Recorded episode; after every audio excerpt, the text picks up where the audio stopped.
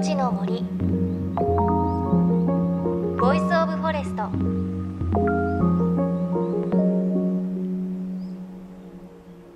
おはようございます。高橋真理恵です。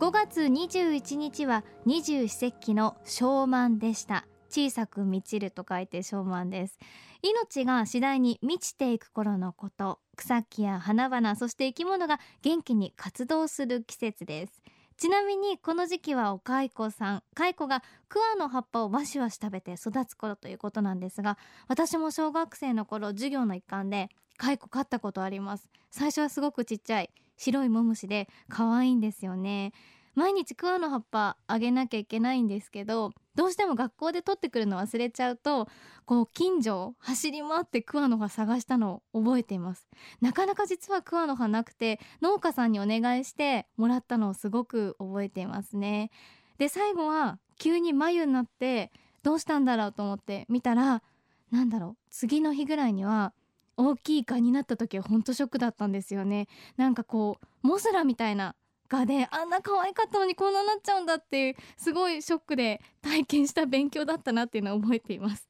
どうでしょう？皆さんも蚕飼ったことあるでしょうか？ないかな？さあ JFN38 曲を結んでお送りします。命の森 Voice of Forest。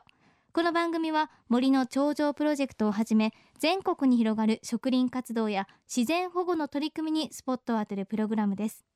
各分野の森の賢人たちの声に耳を傾け森と共存する生き方を考えていきます。さあ今週は宮城県気仙沼市の NPO 法人森は海の恋人に焦点を当ててお送りします。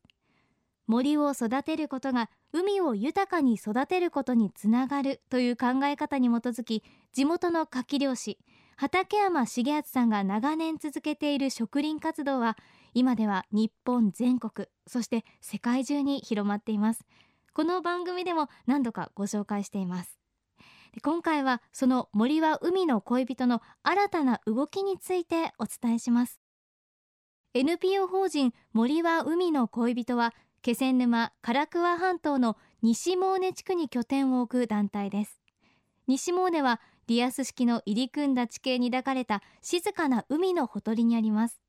でこの地区の海本当に水が澄み切っていて海の底まで見渡せます。海の底まで見える上に海藻や海の生き物がわさわさいてそれだけ栄養いっぱいの海だということがわかります。そんな場所に先月4月末に新たに建てられたのがモーネ森里海研究所です。森は海の恋人副理事で畠山重敦さんの三男誠さんに伺いました。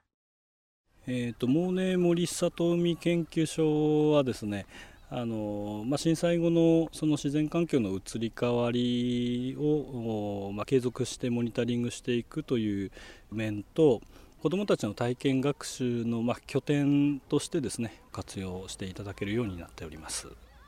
まあ、森は海の恋人の体験学習というのは海にいながらも山を感じられるようなプログラムですね。それに気を使ってるんですけども和船これに乗って、まあ、いかだにローこいで行ってですねエンジンがついてないので自分たちでこいで行かなきゃいけない。でローでこいでいかだまで行きましてでいかだで、まあ、どういうことが行われているのかというのをまず見ていただいてで牡蠣とかホタテをその場で食べてもらうということをします。あやっぱりあのなかなかその漁船に乗ってですねいかだに行くという行為自体、えー、その場で、えー、食べるという行為はなかなかできないものですから味覚はやはりその記憶に残りやすいですねでインパクトが強いのでやっぱりあの驚きの声とまたはこう自分たちが今までこう普通に口にしてるものがいてどうやってできてるのかというところからその海でできたものは海だけ守りゃいいのかそういうわけではないんだよというのを言葉というよりは感覚で伝えたいんですね。例えば山の方で、え、いろんなものを垂れ流してしまうとどうなるそういう危機感というのはやはり持ってないといけないことだと思いますしそれを持ってることで自分の生活をこう顧みるようにもなると思うんですね。でそれを感じた子どもたちが今度は自分の親にその話をするとですね親がすごく気を使うようになるんですね。で結果として環境が良くなっていくというサイクルがなんとなく、え構築されるでそれが日本だけではなくてそれが世界的に広がればあのあっという間に環境というのは良くなっていくと私は信じております。うん、インタビューの最中後ろでウミネコのミャーミャーっていう声聞こえてきましたねちょっとモーネの海見えてきそうでした。さあモーネ森里海研究所。こちらは2階建ての建物で延べ床面積およそ500平方メートルと結構大きい施設なんですよね。体育館の半分くらいの大きさでしょうか。でここには牡蠣養殖の実験室や研究者のための研究施設のほか子どもたちが体験学習するためのスペースもあります。というのも気仙沼市内には今海辺で遊べる場所がないためそうした機会を作るという目的もあります。また近隣の小学校修学旅行などの受け入れも始まっているということです。先月末この施設のオープニングイベントが行われたんですがこのイベントでは森は海の恋人理事長の畠山重敦さんと元 NHK アナウンサーの住吉美希さんによるトークセッションもありました。その一部をお聞きください。牡蠣という生き物っておっしゃるようにその海の味で、ね、で海の味イコールそこの生活そこで生活してる人たちの、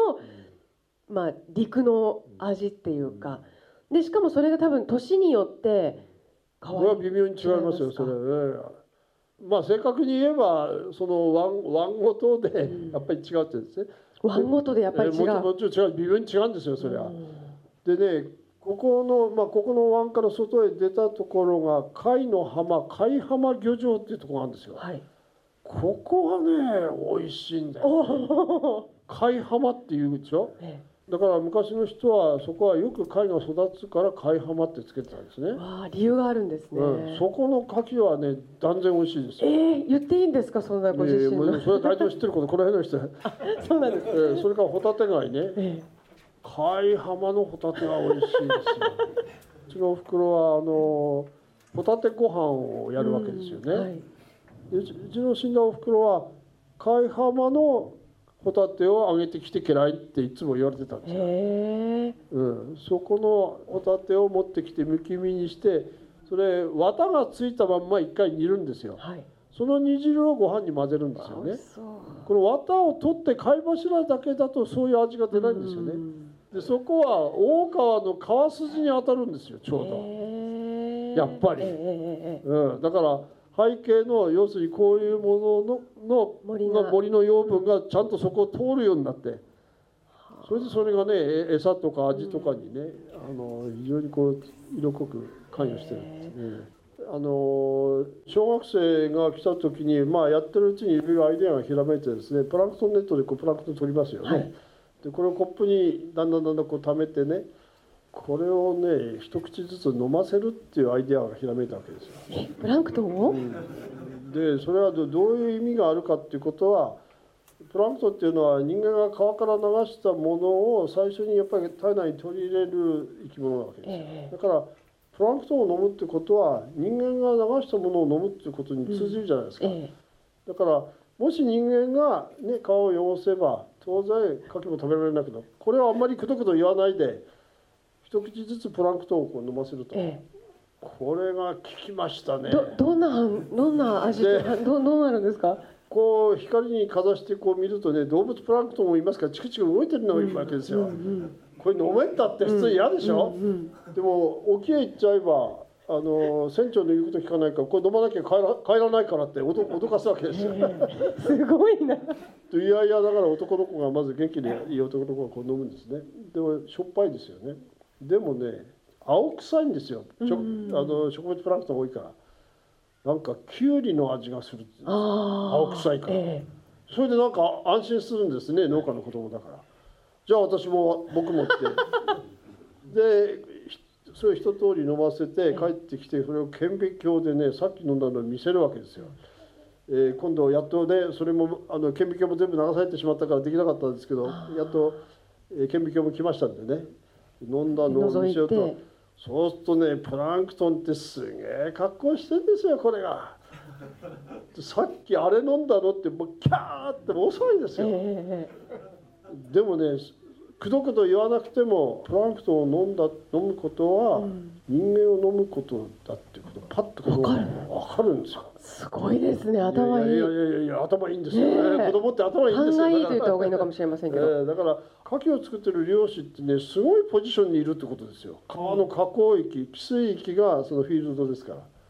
学校の先生がやれないことを自分たちはできるなっていうことの自信をもう平成2年に私は持ちましたね。今までどれぐらいの1万人の子供方がプラクトン飲んでる？あと全然関係ないんですけどやっぱりずっと牡蠣の牡蠣と共に生きてきたからか私どうしても畠山さん見てると顔が牡蠣に見えてくる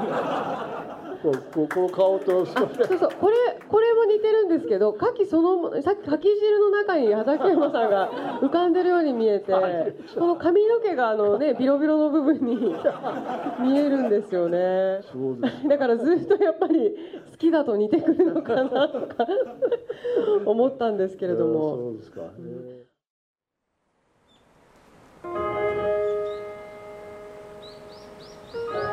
命の森 Voice of Forest。命の森 Voice of Forest。今朝は気仙沼の NPO 森は海の恋人の新たな活動拠点。もうね森里海研究所とそこで行われた対談の模様をお届けしました。ね最後の対談の模様ちょっと衝撃的なものありましたね。植物プランクトンを飲むという体験学習ですがちょっとねお話聞いてるだけでおっとなりますよね。でも確かにこう子供の頃のそういう経験は絶対にこう忘れられない思い出になるし言葉とか授業で聞くよりもずっとリアルに森と川と海のつながり感じられますよね。できっとお家に帰ったらお父さんやお母さんにそのことを話してお父さんやお母さんもこう環境に気を使うようになるっていうのはすごくこう自然ないいサイクルですよね。さあそして最後のねアナウンサー住吉美希さんがおっしゃっていた畠山重敦さんの顔が牡蠣に 似ているっていう話ですけれど私もね何度かこう重敦さんのこう写真とか拝見してますけれどそうだったなって思いました。本当にあのいい意味でですがそっくりなんですよね。あのちょうどこう髪の毛が白髪が混じってる部分がちょっと牡蠣のこう殻の部分に見えてお顔が身の部分に見えるというかこれぜ ぜひね皆さんに 見ていただきたいと思うので番組のブログに特にこう牡蠣に似てらっしゃる写真をですね載せておきますのでもしよかったらチェックしてください。牡蠣のことを真剣に真剣に考えてるからこそこうちょっと近くなっていくのでしょうかね。はい。来週もこの続きお届けしていきますので聞いていただけたら嬉しいです。